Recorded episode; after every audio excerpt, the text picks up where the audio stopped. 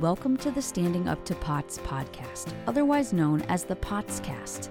This podcast is dedicated to educating and empowering the community about postural orthostatic tachycardia syndrome, commonly referred to as POTS.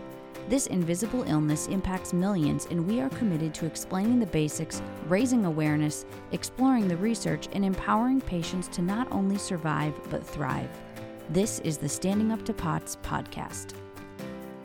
Hello, friends, and welcome to another episode of the POTS Cast.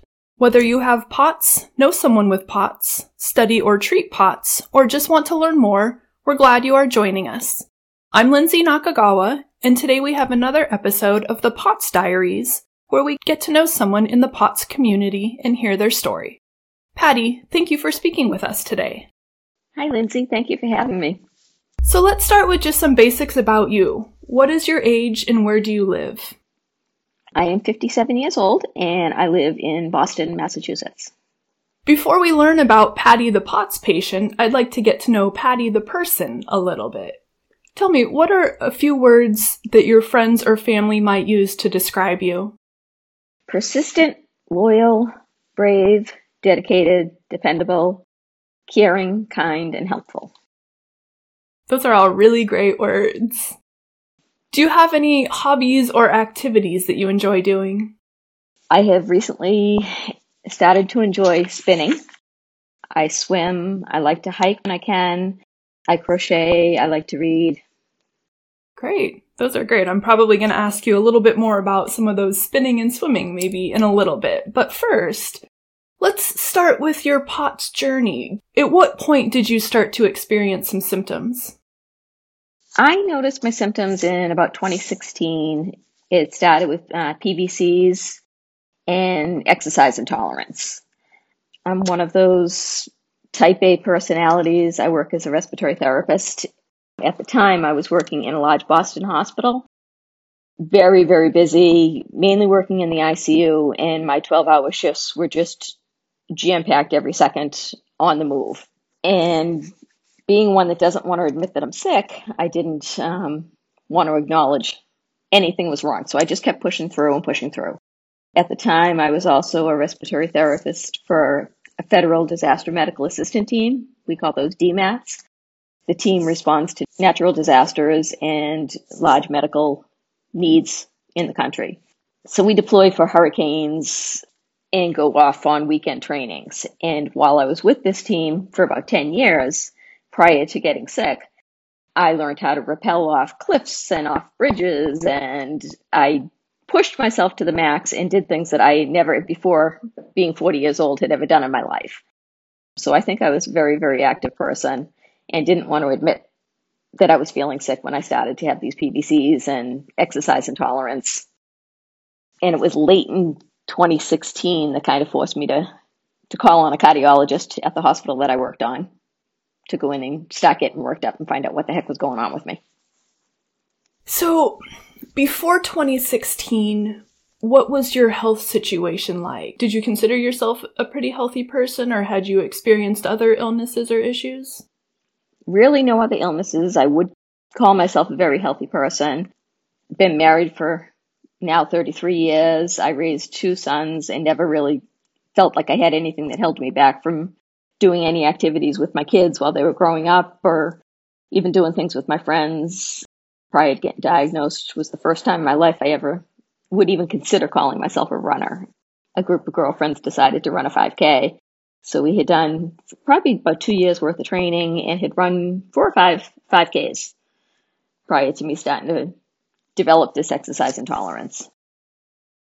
So in 2016, then you would have been early 50s. So early 50s was really the first time you experienced any kind of POT symptoms.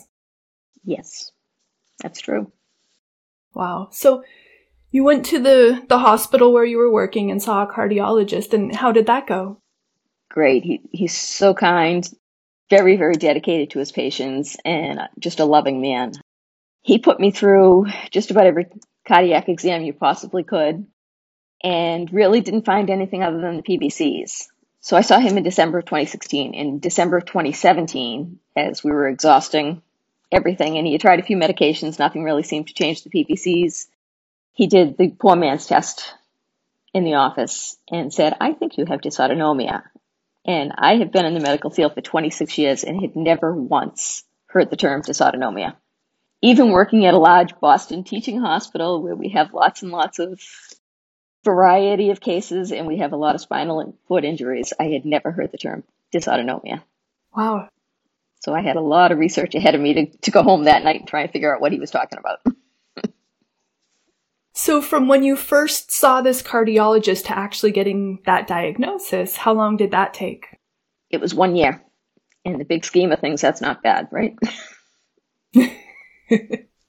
I think that's true. So, after you had this POTS diagnosis, what happened then? He actually ordered the CPET which is when they take you into the cath lab and put in a radial artery line and a line through your neck into your heart and put you through a full cardiac catheterization where they examine what your heart looks like and they do all kinds of measurements.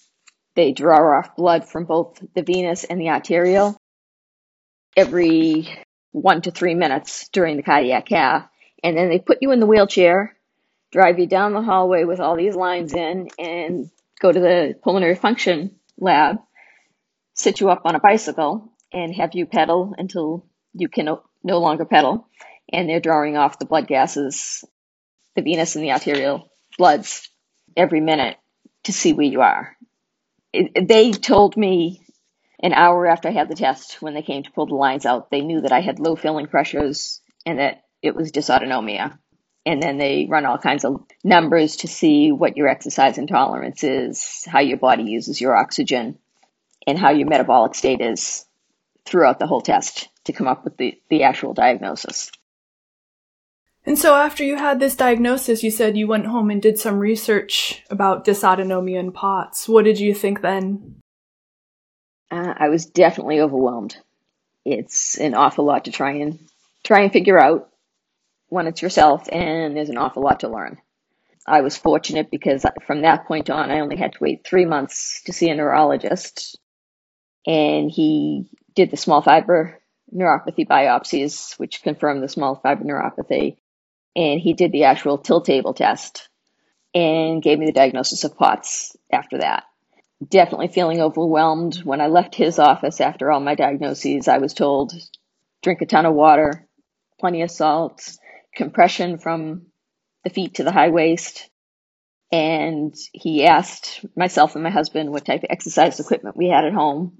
We have a stationary bicycle, and he challenged me to ride that bicycle five minutes a day and to add uh, one minute a week as I moved forward and to continue to work my three 12 hour shifts a week for as long as I possibly could. So very overwhelming. I would imagine a 12 hour shift sounds difficult enough for anybody. And then you, when you add these symptoms on top of that, how were you able to get through 12 hour shifts? It's difficult. I actually left the Boston Teaching Hospital because I could not keep up with the intensity of that job and moved to a community hospital where I still do three 12 hour shifts. It's just not as intense. And there's a little more time for me to actually hydrate during the day and to get some sitting breaks. Was it hard to give up that job at the larger hospital? Very hard. It was heartbreaking to have to leave there. I had been there for 18 years and did things there that I'll never do at a community hospital. And I also had to resign from the federal disaster team because with them we go out for two weeks at a time and you're putting in 12 to 14 hour days in very, very rigorous conditions hurricane weather, you're going down and you're working in 100, 120 degrees with incredible humidity, uh, which does not work with SPOTS people. So I felt like I was just a burden to the team and had to resign from them. So a lot of a lot of life changes. Yeah, I'm sorry to hear that. That federal disaster program sounds really interesting. A really unique opportunity, I'm sure. I, I bet it was hard to have to give that up. It was very hard. It took me a full year to kind of come to terms before I submitted my resignation. And it's a great program. Anyone who's willing and able to to work in that type of environment, I would highly recommend it. But for me, I just felt it was best for the team if I gave up my position for someone else that was healthier. That must be difficult. How do you cope with things like that? Having to give up, you know, part of your past or part of your life pre diagnosis? So that I have found very difficult. Definitely struggles. Sort of at my lowest point after getting diagnosed and realizing that I was making all these changes to my life, I definitely felt lost, didn't know who I was or even how to cope with it all. And just scrolling on the internet one night, I happened to come across a Facebook page for Dysautonomia International for the Massachusetts chapter that I didn't even know existed. And as I started reading their page, this was like a Wednesday or a Thursday, that Saturday they were going to do a meetup at a fairly local uh, restaurant for patients and caregivers. And my darling husband was kind enough to give up his Saturday morning of golf to, to go with me at this restaurant. Um, there were at least 30 people there for the meetup and there were patients, there were family members, husbands, wives, moms, dads, and the woman who oversees dysautonomia in Massachusetts was there with her daughter. And it was just so overwhelming when I walked in the door and saw all these people.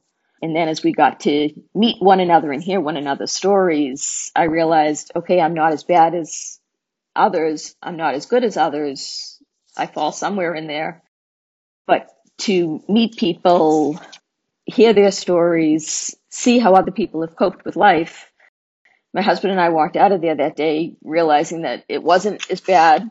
We made friendships um, that I still have, learned so much, and just gave me a new frame of mind to start coping with it and deciding what I was going to do next, which kind of brought me into making the decision to form my own care team, which is led by my PCP, neurologist, and my cardiologist.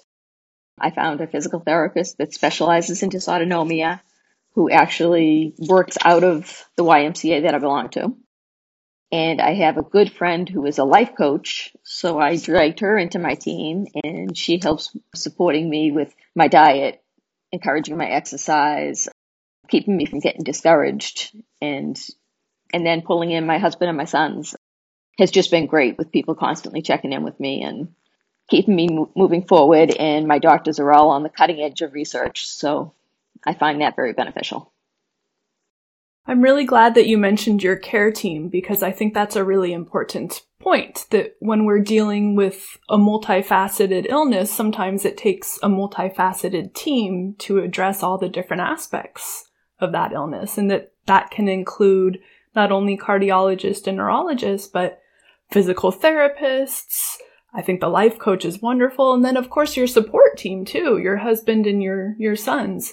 How do they deal with you having this illness? I think all of them have tried to do their own sort of research and get some answers into figuring out what it is. My husband's been amazing. We mutually made the decision to sell the family home and we're living in an apartment right now. So by downsizing the house, that cut out so much of what I have to do as far as housework. Grocery shopping now is so easy because we have underground parking garage and I have one of those rolling carts to bring my groceries right upstairs. Laundry is on the same floor within our unit. My husband knows just by looking at me in the morning whether it's going to be a good day or a bad day. He will take on any task that needs to be done to give me the time to rest when I need it um, my boys are always checking in with me to see how I'm doing, want to know if they can do anything for me. For young adult men, I'm very impressed with that. I'm sure they must have had a great mother. It takes a team. it sounds like you were diagnosed now a few years ago. How has it been going over the past few years now dealing with this illness and, and learning how to live with it? Definitely a roller coaster, but I will say I, I feel like I have come a long way. I have gone from five minutes three times a week on the stationary bicycle to now I am spinning at the Y and I can go for 45 minute sessions using YouTube videos. My swimming is usually two days a week. I do 45 minutes or so in the pool. Um, I have a PT exercise program that I can do in the pool as well as I do free laps and do laps with the kickboard. I do yoga and Pilates. I like to walk. I do a little bit of running on on my best days, jogging, not running, but do a little bit of that. I do some weights. And this past fall was the first time in over four years that I got to hike about three miles on a very rugged, hilly location that's near my home that was always a favorite place for me to go and I haven't been able to go. So I took that as a big victory. Absolutely, you should. So you had mentioned that your doctor had recommended starting with just, you know, five five minutes per day on the bike and maybe adding a little bit of time. How did you go from that to where you are now, where you're able to do the swimming and the spinning and the yoga and all of that? Persistence. Definitely pushing myself. The physical therapist puts me through the Bruce protocol, which is what our cardiologists use when they bring us in for a stress test to kind of watch where my heart rate is. So initially, I couldn't exercise with a heart rate of 110 without having the crushing chest pain and the shortness of breath that's familiar to all of us. Now I can exercise heart rate of 155, which in the cardiac world, for my age, that's they consider that excellent conditioning, which is kind of funny. Yeah, that sounds like a lot of hard work. What would you say is the hardest thing about living with POTS? never knowing from one day to the next how you're going to feel. I considered myself a very much a helper. I still think of myself that way, and I definitely overcommit. Have you found anything that has made a big difference to your POT symptoms? For me, I feel the best thing for my POT symptoms is to stay upright, to continue to work full time, and to continue to meet most of my commitments. How would you say your symptoms are today compared to when you first got diagnosed?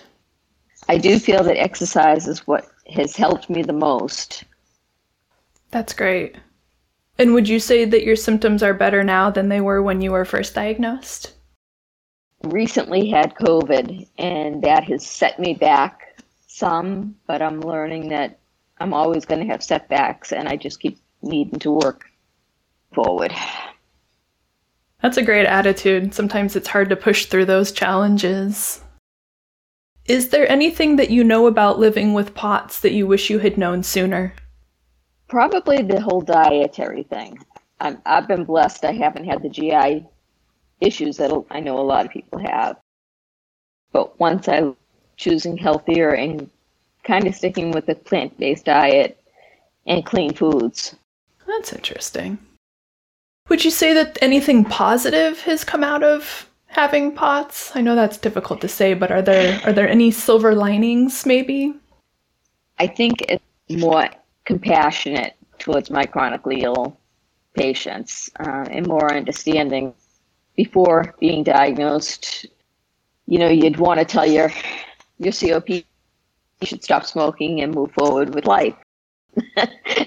you know, someone, other patients, maybe if they took their medications on a regular basis, and now that I have dysautonomia, I realize every day is a different day. It's Groundhog Day all over again, and not necessarily one one little thing that's going to make you all better. It's it's a work in progress. and our mental attitudes so definitely get in the way of that. That's so true. We have a game that I'd like to play called the lightning round if you're up to it. I just ask a question and you answer whatever the first thing that comes into your head is. Just quick, short answers are fine. It's meant to be fun, so no pressure at all. What is your favorite way to get salt? Quaker Rice Crisps and LMNT. How many doctors have you seen for POTS? Three. How many other POTS patients have you met face to face? About 20. What is one word that describes what it's like living with a chronic illness? Roller coaster. What is something that brings you comfort or joy? My family. What is something you're proud of? I guess I'm proud. I took the advice of the neurologist and started with the small bits of exercise, and that I have got a point now where I can do a lot more things and spin for about 45 minutes. That is definitely something to be proud of. What is something you are grateful for? My family, my wonderful husband. Finish this sentence. People might suspect you have POTS when. I'm always looking where I can get my next bottle of water. I'm sure a lot of us can relate to that. that was the last question for the lightning round. Thank you for playing. What do you wish more people knew about POTS? I do wish more people that it's not something that has a pill you can swallow to be fixed, that it's a condition that changes from day to day, week to week, and that have to cancel last minute or not be able to carry through with the commitment. I wish people were more understanding. Do you have any advice or words of wisdom for fellow POTS patients or maybe somebody who was just diagnosed? Don't be afraid to try. You get up one day and you all you can do is sit up in the bed, a win for that day. But if the next day you can get up and walk around your house and just do a lap in your living room, goal for tomorrow to do three steps more and just keep being persistent. That's great advice. You had mentioned at one point, too, that in addition to the exercise, you had made some changes to your bed that you found helpful. Could you tell us about that? Yes. So, in the research that I was doing, there are a lot of suggestions for raising the head of the bed. And my husband decided to buy us an adjustable bed. So, where we each have our own controls, and I adjust the head of the bed if my legs are really sore, I can elevate them higher, my head higher. But every morning when I wake up, raise the head of my bed a little bit, a little bit, a little bit, um, until I am in a fully upright position before I get out of bed in the morning. Difference to how I start my days. I'm definitely less dizzy, and when my feet do hit the ground, as opposed to when I was in a flat bed, and I would stand up, I would be so dizzy, I'd just want to collapse onto the floor. Do you have a favorite way to spend a flare day, a day where you're not feeling well? Is there something that that helps or that brings you comfort? Those are the days that I tend to get into the reclining chair with both the legs elevated with a nice fluffy blanket and a good book. That sounds perfect. Mm-hmm. what lessons has POTS taught you, if any? It's taught me more patience with others as well as with myself and giving of myself in letting myself not be able to accomplish all the things. And I have just one more question for you. Why did you agree to let us share your story today? I think it's important autonomia patients to hear from other people. I think we can all learn from one another and from other patients on what works for one. It's worth trying. See if it works for you. My eyes on 30 other people struggling with the same thing and walked out with the knowledge that then I didn't feel so alone. And I think you doing these broadcasts and offering the diaries there are patients we don't know how to find other groups. And I'm hoping that it's a way to educate others.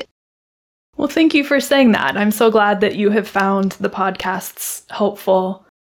I can relate to about what it's like to be able to meet POTS patients face to face and just what a difference that can make in dealing with our own illness. So I'm glad that you had that opportunity too. Is there any last words you'd like to say to our listener? Or any last part of your story you'd like to share? Stay positive. Keep your family close by. Keep your friends close by. And don't let this defeat you. Those are great words. Great advice. Patty, thank you for sharing your story with us today. I have enjoyed hearing about your journey and the ways which you have adapted your life to deal with this illness, and I know that our listeners will find inspiration in your story. And hey, listeners, thanks for tuning in. Remember, you're not alone, and please join us again soon. As a reminder, anything you hear on this podcast is not medical advice. Consult your healthcare team about what's right for you. This show is a production of Standing Up to POTS, which is a 501c3 nonprofit organization. You can send us feedback or make a tax deductible donation at www.standinguptopots.org. You can also engage with us on social media at the handle Standing Up to POTS. If you like what you heard today, please consider subscribing to our podcast and sharing it with your friends and family. You can find us wherever you get your podcasts or at www.thepotscast.com. Thanks for listening.